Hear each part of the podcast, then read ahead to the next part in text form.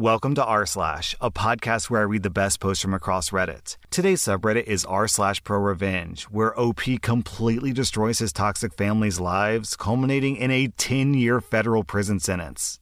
Our next Reddit post is from Emin. This story starts 31 years ago, but the revenge part was pure serendipity, and that part began two years ago. The beginning. In 1990, when I was just out of middle school and my sister was still in elementary school, my dad met his third wife at the only gas station in our town. They soon moved in together, and my dad abandoned us in our basement apartment to live on a shanty houseboat that didn't run to live with her. He would show up every other week and give me 40 bucks for groceries. Eventually, someone figured out the situation and called my mom. We went to live with her, which was, believe it or not, worse. My dad and his shanty wife got married in 1991. Not long after, his wife called me and told me my dad's brain tumor had returned. It hadn't, and that he couldn't handle the stress of being around us. That the only people he could bear to be around was her and her son, Shorty, who was also my age. When I called my dad to ask if this was true, he said that it wasn't, and he just couldn't believe that she would say that to begin with. That was one of our last conversations until two years ago. The middle. There's not much in this part. I worked my way through college, living in my car from time to time. My dad and I were no contact, but I heard from family that he had bought a house and he put his stepson through some vocational classes. When my grandmother died, Shorty and Shanty Wife showed up in a truck and took all the furniture and anything else that wasn't tied down or already gone. Eventually, I went no contact with my dad's side of the family. I struggled for years, decades really, but I made it. And I have a great job and a good family now. The best revenge is living well, right? The pre end warm up. Two years ago, in October 2019, I got a call from my dad's brother, Alan. He told me my dad was in a nursing home in another state. Great! And I had to go see him because he needed my help. What? It turns out Shorty had ghosted him, which I found very amusing. The nursing home, coincidentally, was only about 20 minutes from my house, so I saw an opportunity and I went. The reunion was underwhelming. I didn't want to make amends, but I did want to hear how he wound up dumped and all alone in another state. And it was a really, really good story. Shanty wife got lung cancer and put my dad in a nursing home before she died in 2017. She suffered, and I was happy to hear it, but I was sad that it wasn't ass cancer. Shorty became my dad's power of attorney when she died and had been visiting my dad, living in my dad's house with his two kids, and taking care of my dad's affairs since his mom died. But now he was missing in action, and my dad was worried about him. He asked me to drive the hour and a half to his house to check on everything. That's all he wanted. He never even asked me how I'd been. I agreed to go, I think out of morbid curiosity. I'd never even been to my dad's house, so I did want to see where he lived with his real family for 30 years. I wanted to see what my life could have been. It was 50 shades of effing awful. The grass hadn't been cut all summer. You couldn't get to the front door for the overgrowth. There were three pickup trucks in the yard, and two were full of trash. The cab, the bed, the back seat, just trash. Mail, clothes, paper, shoes, garbage bags. I couldn't understand it. My dad's handicapped modified SUV was on four flats, and it was also full of garbage. I didn't have a key, so I just walked around. From what windows I could look through, the inside of the house was in shambles and hoarded to hell. On the front and carport doors were dozens of notices from the city that they were going to condemn the place. The carport was also hoarded. Boxes and boxes stacked on each other, most rotting from the rain. The yard was full of garbage broken Christmas ornaments, shoes, rusted tools, old toys, etc. There was a letter in the mailbox notifying him that since the house was abandoned, mail wouldn't be delivered anymore. That night, I Googled power of attorney and how to use them. I went back the next day and showed my bid bound dad the pictures on my phone. He vowed to beat Shorty's butt, then asked me to help him more. I told him I would, but he would have to sign power of attorney over to me. All of it, financial and medical. If he didn't, then he could figure this stuff out by himself. He agreed, so I set about finding a lawyer who would drive to another state and do the paperwork in the nursing home. Bless that lawyer for being so good at his job, because all I did was tell him what I know, and he put together a beautifully bulletproof power of attorney. It was full of stuff that I didn't even know that I would need. He also filed the paperwork to revoke Shorty's power of attorney, and now I was unstoppable. We're from a small rural town. It's the kind of creepy, landlocked place that no matter how long you've been gone or how far away you've been, when you go back, you'll always see someone you know. It's like playing Seven Degrees of Everybody all the time. It's suffocating, but it can also be helpful. The beginning of the end. I got to work the next morning. I didn't know how scorched the earth would be when I finished, and I didn't want Shorty or anyone else from his prolific, inbred family to find me, so I made sure nothing I did had my name on it.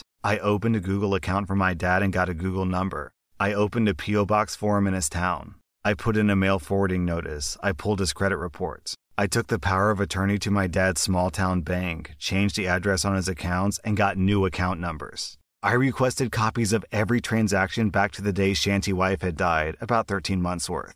I had to go to the main branch two hours from my house to pick the records up.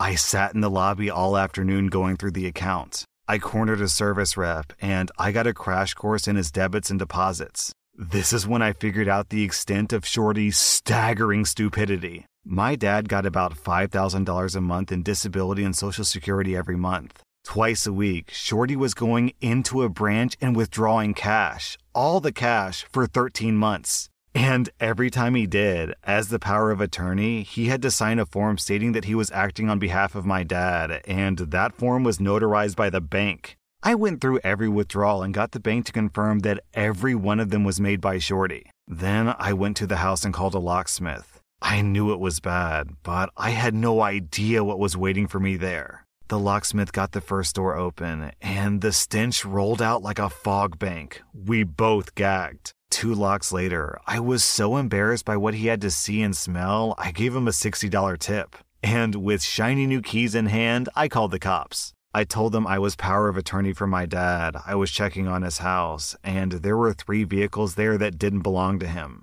The cop asked me if I knew who they belonged to. I said no, I just wanted them towed.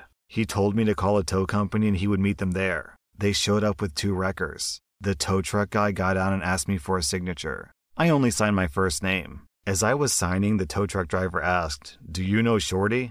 Running on pure hatred at this point, I surprised myself. Do you? I asked. He said he did, and he's an asshole. I responded, He might be. Hey, can you do me a favor? If you see him, will you tell him that OP is coming for him? His bravado evaporated. He knew a crazy person when he saw one. They towed the trucks away. When everyone was gone, I opened the door in the carport to peek in. The sun was going down, and it was dark in the house. I heard something faint, and after some seconds, I realized that it was the roaches and rats doing roach and rat stuff. I could smell it all in my hair. I sat on the carport steps and watched the sun go down. I was mad, just so effing cosmically livid that 72 hours was all it took to dissolve three decades, and here I was, stinking and listening to the rats and cleaning everyone else's garbage up. It was taking time away from my family, and for what? I had a coming to Jesus moment with myself. I could either bow out now or double down, and the thing is, I'm tenacious to a fault. I had to be to survive, and this was a bone that I couldn't put down. The thought of Shorty's life being upended, his probably only source of income disappearing literally overnight, and my dad having to hear secondhand from me that he's broken alone made me absolutely giddy. I desperately wanted them both to lose what they had left, so I decided I was going to triple dog down. That night, I Googled restraining orders, and it was surprisingly easy to get one. I went to the courthouse in my hometown, went to the clerk's office, and told her I had to get a restraining order. I filled out the form on a rickety little table while I was there. I wasn't prepared to see a judge that day, but she took the form and said, Okay, I'll see if the judge is still here. That kind of scared me. She took me to the judge's chambers, and as I was waiting, I looked around and saw the judge had certificates of appreciation hanging up from various veterans groups. Then I wiped my palms and thought, fish in an effing barrel. The judge asked me about my dad's stint in the Marines, and he asked about the Department of Defense office logo on my sweater. I'm a contractor. The judge read the form and granted the temporary order. I would have to go back for a permanent one where Shorty would be able to argue against it. Then I went home and Googled biohazard companies and elder abuse statutes in my state. I hired a biohazard company to shovel all the garbage out of the house for $7,000. I would have paid double. They found my dad's mummified dog under some pizza boxes in the master bedroom.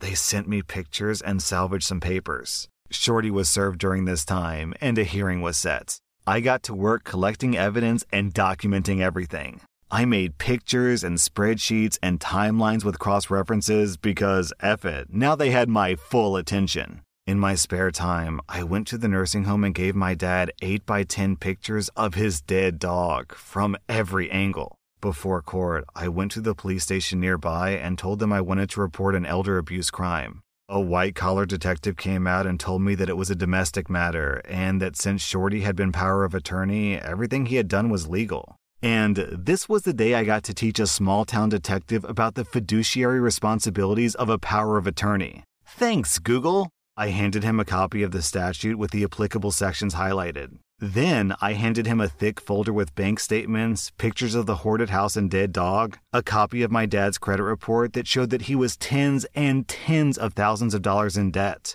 and a spreadsheet listing every cash withdrawal with a running total of the stolen amounts. The grand total was just over $130,000 in cash. That's not even including the lost value of the house or the credit cards that Shorty opened and used. I told him he could keep that folder since it wasn't the only copy I had. Then I told him that I would wait for a case number and I sat down. The cop came back about 30 minutes later, apologized, said I had a case, and gave me a case number. Then I went to the courthouse. And now, the end part. There were other people at the courthouse and I had to wait my turn. And while I was waiting, that stupid moron schlepped himself into the courtroom, and he was obviously visibly dirty. Even his shoes were untied, and that made me giggle. Then it was our turn, and Shorty and I stood up. The same judges before asked me some questions, asked Shorty some questions, and then asked me if I had any proof. I had a very thick folder of proof. The judge asked me if I'd gone to the cops. Well, yes, sir, I have. He asked, Do you have a case number? As a matter of fact, I do. The judge granted the restraining order permanently and for life, but not before the judge halted proceedings and told Shorty that he really needed a lawyer. Someone told me the courthouse would have a copy of my dad's discharge papers, so while I was there, I got a copy of those because why not? I also used my power of attorney to take Shanty Wife off the deed of the house. That way, if my dad died and it went into probate, Shorty had no immediate claim. I also went and got copies of my dad's birth certificate and Shanty Wife's death certificates. Technically, stepchildren can't request that info, but the clerk who waited on me recognized my dad's name. And she told me that she lost her virginity to my Uncle Alan in the 60s and she went to my grandparents' funeral. So I got all the forms I wanted. As a quick aside, I've got to stop the story and say that as someone who grew up in a town very similar to the town that OP is describing here, yes, that is exactly how towns like these operate. So I know some people will think, oh, so OP just walked into a place and got official documents that he's not allowed to get? I call BS. Well, I don't, because things like this absolutely happen in small towns. Shanty Wife left my dad $50,000 in life insurance. About $35,000 of that was left since Shorty was spending my dad's money and not his mom's. So I opened a new bank account and transferred over every penny. Then I set up reoccurring transfers for the monthly deposits. At any given time, there was no more than a hundred bucks in my dad's old account. I also found a house flipper that paid me enough for the house to pay off my dad's mortgage. That's the thing about probate. There's nothing to fight over if there's nothing there. And I made sure that there was effing nothing there. My dad would later die thinking he still owned a house. Speaking of which, this is about the time that I found my dad's life insurance policies. They were up to date, and Shanty Wife was the beneficiary. My power of attorney didn't allow me to change beneficiaries, but it did allow me to assign them, and since Shanty Wife was dead, there was technically no beneficiary. This is where those death certificates came in handy. I assigned my sister and me as beneficiaries. Irrevocable, too, which means that the only way to change that is for my dad, me, and my sister to agree to it. I kept my dad in the dark about all of this. The only things he ever really knew about was the restraining order and his dead dog. I found out he had purchased the gravesite next to Shanty wife and he wanted to be buried next to her. That was just never going to effing happen. I googled national cemeteries and I found out he qualified to be in one since he was a disabled Vietnam era veteran, so I arranged for that instead. And the cherries on top. My dad died in June of this year, and I was there. He's buried in a national cemetery far away where no one will ever go visit him. The only obituary I ran was on the funeral home's website, and even then, only for insurance purposes. I wrote it as vague as possible. There was no service, and his urn was purple, the color he hated most. I got a call in August from the prosecutor's office in my hometown. The lady on the phone was married to my first cousin, because of course she is. That's how it effing works in that town. Shorty was arrested just after midnight on July 1st. He was still in jail, and he had been arraigned on felony elder abuse charges. He's facing 10 years in federal pound me in the prison. She told me not to expect the trial anytime soon, as it can take up to three years for that to happen. I told her that was awesome, since the uncertainty would hopefully haunt him. And after all that, he still has prison to look forward to. Shorty lost his kids, and he also lost his dad. I'm spending his own mother's cancer money. He lost his free house and free trucks. He has no credit, and he'll never be able to get any sort of decent job, and will, hopefully for a long time, not be able to find a decent place to live. And I sleep like an effing baby. OP, whenever I see these really, really long story posts, at the beginning of them, I always think to myself, hmm, I wonder if reading all this is going to be worth it. And this story, yeah, it was worth it, OP. Man, you systematically stole every single penny that your father and your, I guess, stepbrother owned legally, completely legally. So you took the house, you took the, the cars, the money, the weekly deposits, the health insurance, not the health insurance, the life insurance, and then at the end of the story, you throw more than likely Shorty in jail. Man, OP, that was a masterclass in pro revenge. That was r slash pro revenge. And if you like this content, be sure to follow my podcast because I put out new Reddit podcast episodes every single day.